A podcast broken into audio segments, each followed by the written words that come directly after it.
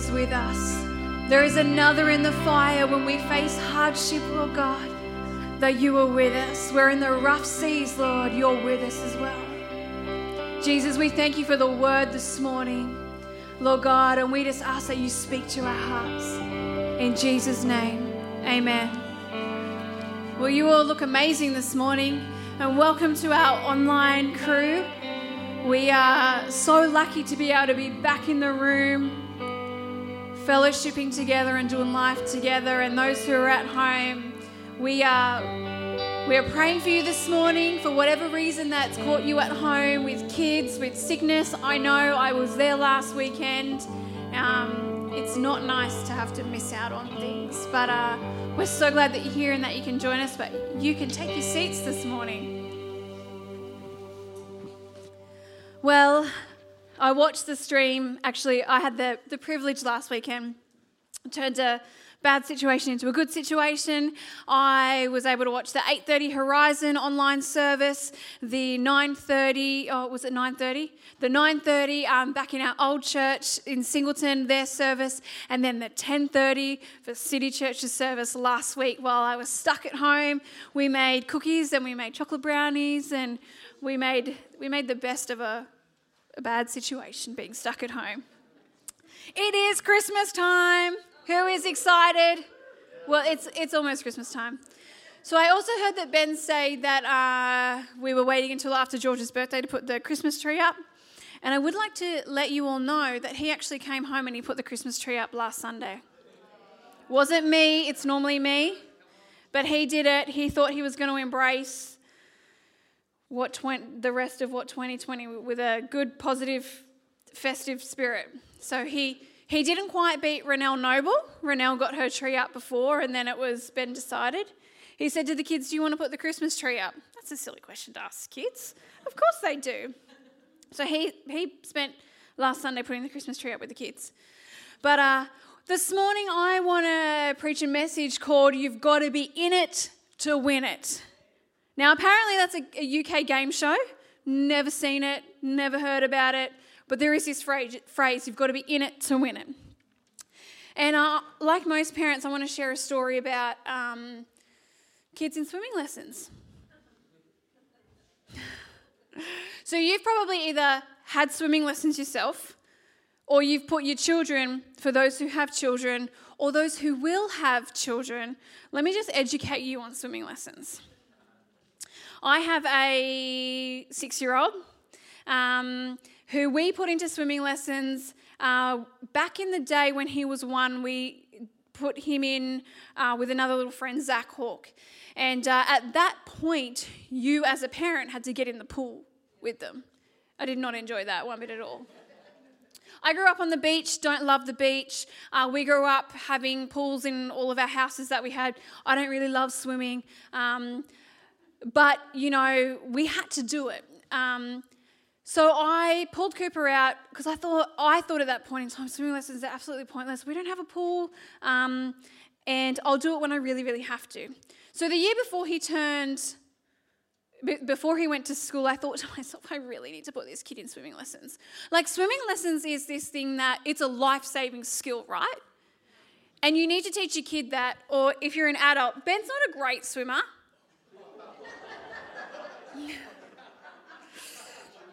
he can doggy paddle, but you'll admit that you're not a great swimmer. Anyway, anyway.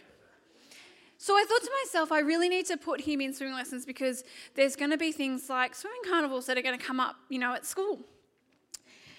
And I thought, oh, this is the last thing that I really want to do. Like, I don't really want to. So, we enrolled him in Dive In Swim. Uh, for anybody who knows Dive In Swim, uh, it's an indoor pool with swimming lessons. Now, for us, we had to, because um, he was four, um, about to turn five, and we hadn't had him in the pool for a good three years since that very early on where we had to get in the pool. Um, we made the decision that, that we had to do it. So we got him all kitted out. We spent a fortune, swimmers, goggles. Now, I'm the kind of parent who would um, arrive to swimming lessons and go, Where are the goggles? I've forgotten the goggles yet again.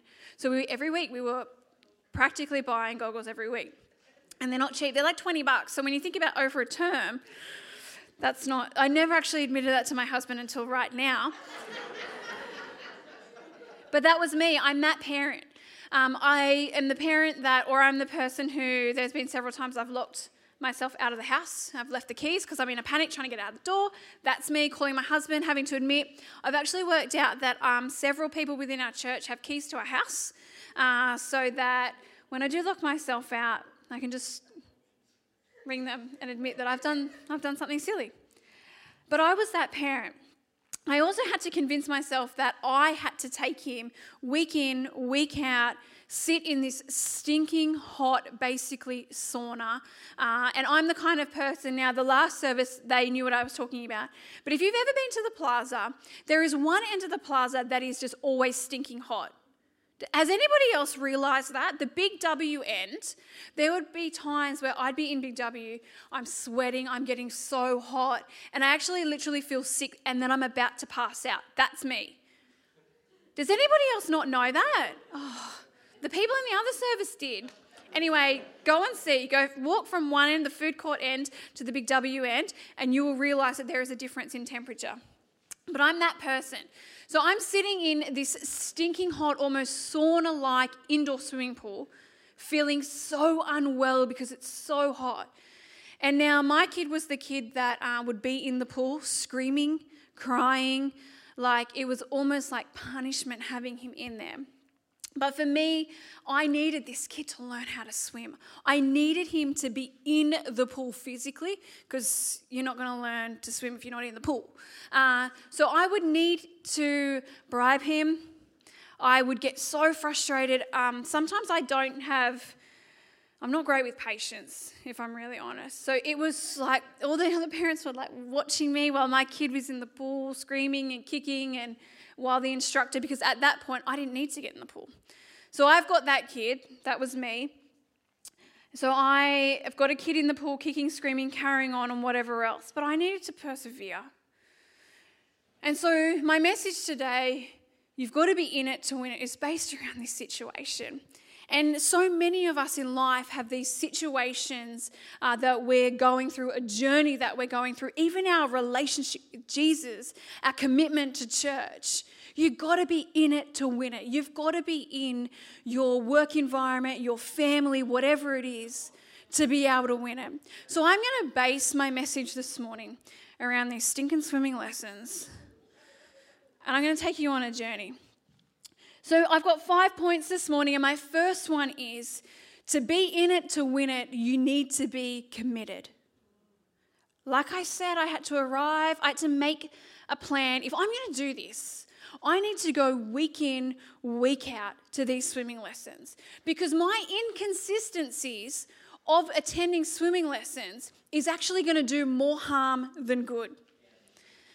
I had to actually look at sometimes there were weeks where we couldn't make one week for sickness or whatever reason. So they have this thing called a, a makeup lesson.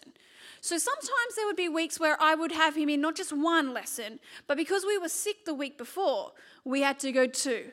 So I had to go to two lessons of sitting in this sauna like um, room with a child who's kicking and screaming and doesn't want to be there. But you know what? I had to make a commitment to do that because I had the goal in mind. Colossians 2 7 uh, in the CEV says, Plant your roots in Christ and let Him be the foundation for your life. Be strong in your faith, just like I had to be with my, my son, and keep him in there, just as you were taught, and to be grateful. You know, we live in a country where we have so much to be grateful for. We have these things called swimming lessons. And while I didn't want to be there, I was so grateful that I didn't have to be in the pool and that there was another instructor in there dealing with that, that chaos. You know, if something is important to you, you're dedicated to it. Or sometimes when it's important, but we don't want to be, sometimes we need to make ourselves dedicated to it. If you want to do a triathlon, you don't just sign up and hope for the best. But you train for it, you look after your body, and you ensure that you have the right gear to be able to undertake that, to be able to maybe not necessarily win, but to be able to just say, hey, I did it. Let's look at our lives as Christians. We give our lives to Jesus and we make a commitment. And when we are committing ourselves to following Jesus, that means we have a daily relationship with Him through the Word, through prayer, through worship. We commit to being part of a local church, to serve, to reach the unsaved, just like Jesus asked us to. Now, with swimming lessons, my point number two is there is a cost, which means a sacrifice. Now, swimming lessons are about 20 bucks, 15, 20 bucks a week. And so, um, and like me, I was spending that extra money because I would always forget the goggles. I'd always forget something. But not only that, there was a cost because sometimes I'd have to bribe Cooper. Some parents know what I'm talking about. And they always get you. They always have the lollies or the chips, or like our one had the ices or the soft drink on the way out. And so you would always try and bribe. So not only was there a time commitment, but we had to we had to work out in our financial budget as well. Well, how are we going to pay for this? What can we sacrifice to be able to give him a life skill of swimming lessons? We knew how important it was, and so we had to uh, to catch him up to speed. We, you know, there was a there were some kids who were two, three, who were swimming without floaties out of bubble. That wasn't our kid. Um, but there are kids who are just like superstars in the pool at a young age. And like I said, we don't have a pool. We didn't. We don't. Cooper hasn't grown up not being in the water that much. So for us, we made the decision that we were going to stick him in private lessons to try and catch him up to speed a little bit. So it was one on one, and that cost us. But I knew that I needed to catch him up to speed. So, one, I didn't have to be in the pool because I didn't want to be in the pool. I didn't want to be part of the, the crying and the chaos that was going on. But we put him in there. And whenever we have a goal, a dream, or a situation, or even a relationship, there's often, often a cost that's associated with it. I uh, made fun of Mikey before. Mikey and Sam just celebrated 10 months. 10 months of being in a relationship, boyfriend and girlfriend. And now, if you were here on Tuesday night at the Discipleship Hub, we talked about love languages, and uh, I'm a gifts person. I love receiving a gift and I love giving gifts. And so, um, you know, when you're in a brand new relationship, it costs you financially. There's flowers, there's dinners, there's dates, there's going to the movies. It costs you. It doesn't have to, but sometimes it does. And I can't think of a bigger sacrifice that shows us this than the sacrifice of Jesus giving his own life. Uh, John 3, John 3.16, uh, God loved the people of this world so much that he gave his one and only Son, so that everyone who has faith in him will have eternal life and never really die. Number three, there may be tears along the way. So, like I said, and Ali can testify to this, we had our boys both in swimming lessons. And if it wasn't one, it was the other, screaming and crying. And it was, it was not pretty, guys. It really wasn't pretty. Um, it was so actually frustrating because it was like, can't you understand as a four year old what we are trying to do? We are trying to get you, and like I said, I don't have patience. Can you not see that this is going to be good for you? It was frustrating. We've just uh, celebrated on Thursday George's third birthday, and uh, I was. We shared at the first. Um, you know, it sounded silly, but it's actually not silly. A praise report that um, when she was born, uh, the 4th of, she was born on the 5th, on the, the night of the 4th of November. Uh, I remember waking up at 11.53 going to the bathroom, and what I thought was my water's broke, breaking, because they never did with um, Cooper, um, I thought, wow, this is it, and she was four weeks early. And so I was calm, actually talking about not having patience, I was calm. Dan can testify. We had to ring Dan and say, Dan, can you, uh, would you just be able to come down? Because I think, I think this baby's on the way. Anyway, uh, when I got to the hospital, what I didn't realize until after this was I was actually, um, when I say my waters broke, I was actually hemorrhaging. And I didn't realize at the time. And so 11:53, I got up that on the. It was actually it was actually a Sunday that she was born. So the Saturday night, that happened. We arrived at the hospital. I was all cool. I was calm. I, I was right. I thought, oh, this is just normal. Anyway, I um, 12 hours later, she was born. Um, she was booked in for a, a planned Caesar, but she ended up having, we had to have an emergency Caesar because she was coming early and they couldn't stop the bleeding. And so when they delivered her, by the grace of God that they did when they did, because not only was I hemorrhaging, she had the cord wrapped around her neck twice, and I also had a golf ball size clot uh, behind my placenta in the, um, what is it? I don't know what it is. But you know what? She shouldn't be here today. And we didn't realize that until after they had gone in there. And she ended up, because she was early, she ended up in special care um, for eight days, and that was some of the worst time of my life. And I tell you what, there were tears. Every single day, multiple times a day, there were tears from me. I had my newborn baby who I didn't know what was really going on uh, while she was in special care and all of those kind of things. I was in tears most of the day. And you know what? That journey, that eight painful days that I went through of not knowing what was going on and those kind of things, there were tears, but it was part of the journey. And I'm so grateful that I had that, that time because it could have, I may not have had that time if the doctors didn't act when they did to save her. So there may be tears along the way in whatever you are facing, whatever situation it is, whatever dream it is, whatever goal that you may have in life, your relationship with Jesus, there may be tears along the way. So, but tears and tantrums and self doubt don't indicate that we are weak. It simply shows that we are real, it shows heart, it shows how much you care, are committed, and determined. The Bible even tells us that Jesus cried. It tells us about three, uh, three occasions that Jesus wept. And it simply showed normal human emotion. I've just lost my thing. Now, through swimming lessons, my, for, my fourth point is we are never alone. And so I asked the guys to sing the song Another in the Fire. You know, swimming lessons, uh, there is always somebody in the pool, there is always an instructor in the pool, obviously for safety reasons.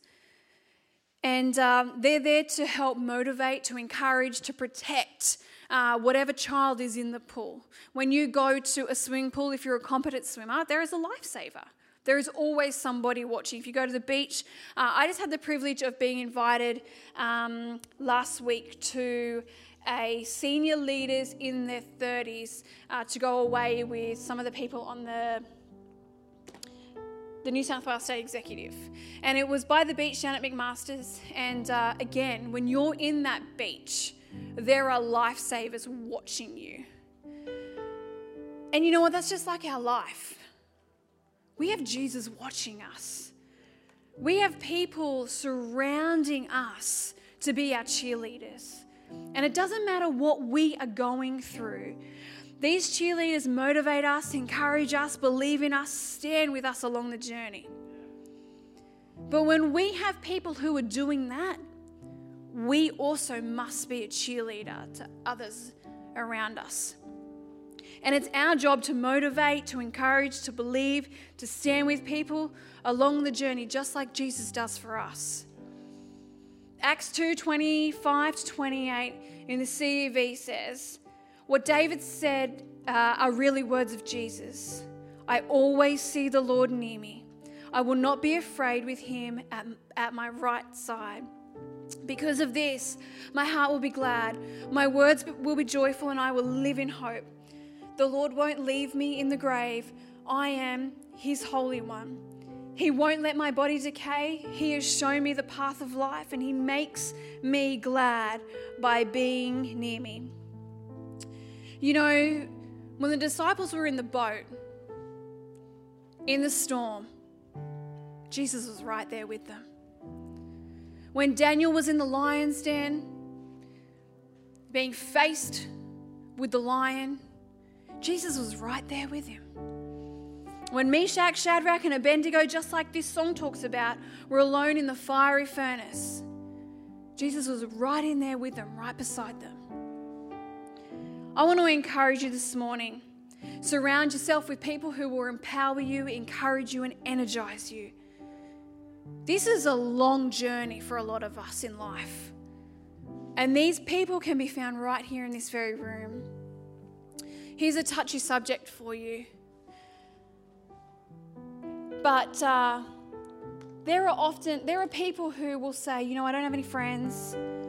I um, I'm all alone. I feel like nobody cares. And I think as a as a lead pastor, it frustrates me a little bit. Because to be honest, we try and accommodate for every single person within our church.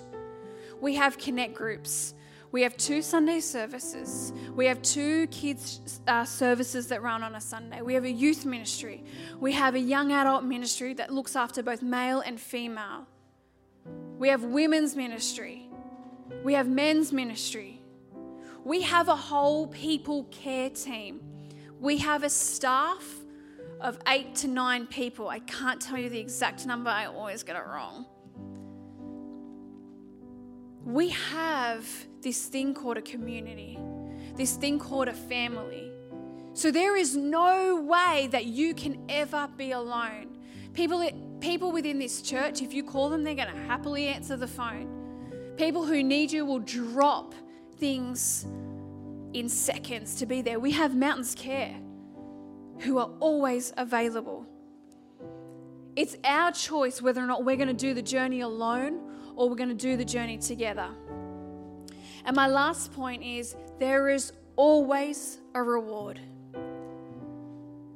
So, our, our agreement with Cooper was that once you can swim with no floaties or bubble, there's no more swimming lessons. Once you are competent enough to swim and to save yourself, we will finish swimming lessons. So, after months of forking out money on lessons and equipment, after sitting in practically what I would call a sauna for weeks upon weeks upon weeks upon weeks, the tears, the tantrums, the frustrating lessons. I remember one day, uh, the instructor's name was Kim. She, um, he was swimming dog paddle and I don't really care as long as you can save yourself. That's all I want to know. She, without him knowing, unclipped his bubble because he just had his bubble on. She unclipped it and he wasn't aware that he was swimming by himself. And I thought, I'm just going to see how much longer we can keep doing this where he doesn't actually know that he's actually doing it by himself. So we made it a couple of weeks and he kept reminding me. Once he realized that he could do it on his own, he kept reminding me, Mom, you said that we would stop swimming lessons now. Why do I have to keep going? I can swim by myself. Anyway, I tried to squeeze a couple more weeks out of it with a few more bribes. But you know what I thought afterwards? Praise the Lord, this kid can swim. I don't have to do this anymore, but more importantly, he can save his own life if need be. And you know what? That was the reward. The reward for the end game and I think we ended up having to buy him some ridiculous Lego thing, or I don't know what it was. But there was a reward. But for some of us here today, we may not see that reward. There may not be something, there may not be a prize at the end. But I will tell you this whatever situation that you are going through, have been through, or will go through, there is always a reward, even if you can't see it. You see, a touchy subject, uh, as most of you would be aware, we ended up having to undergo IVF with Cooper. A frustrating, painful, costly experience, sacrificed so much time, so much emotion, so much energy and yes, the reward was to have a child. But I'll tell you what's something greater that I didn't see until after I'd been through that process was the testimony and the story that I had gained to help other people. I didn't realize that after I'd been through that situation. I thought that was just a selfish thing. But when I came out and I told people, I'd admitted because I felt so. Um, I felt like I wanted to keep it a secret. I felt it was a dirty topic. I didn't want to talk about it. But when I admitted it, that we'd been through this journey, within five weeks, we had five other couples that we didn't realize were going through the exact same thing or about to undertake it. And I didn't realize that I got a child out of it. But what's even more rewarding is I have been able to walk the journey now with about 10 other couples that I never knew existed, with 10 other families that just by my story that we were able to help, we were able to nurture. And so some of us may think that there is no there is no goal. I can't see my reward. But even in the slightest where the reward is to grow you, to stretch you, to give you a testimony, to help other people, that is a reward. Philippians 3:14 says I run towards the goal so that I can win the prize of being called to heaven. This is the prize God offers because of what Jesus Christ has done. I think ultimately that is the reward. So this morning as the team come and everybody stands I wonder if there are people in this room who we can stand with and we can pray with this morning. Maybe if every eye is closed and every head is bowed. I wonder if this morning, if you're running a race or you're on a journey and you you can't see that end the end in sight, the reward or whatever it looks like. Maybe this morning you're feeling like you need to make a fresh commitment this morning.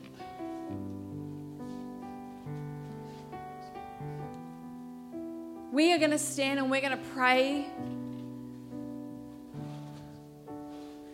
with those this morning.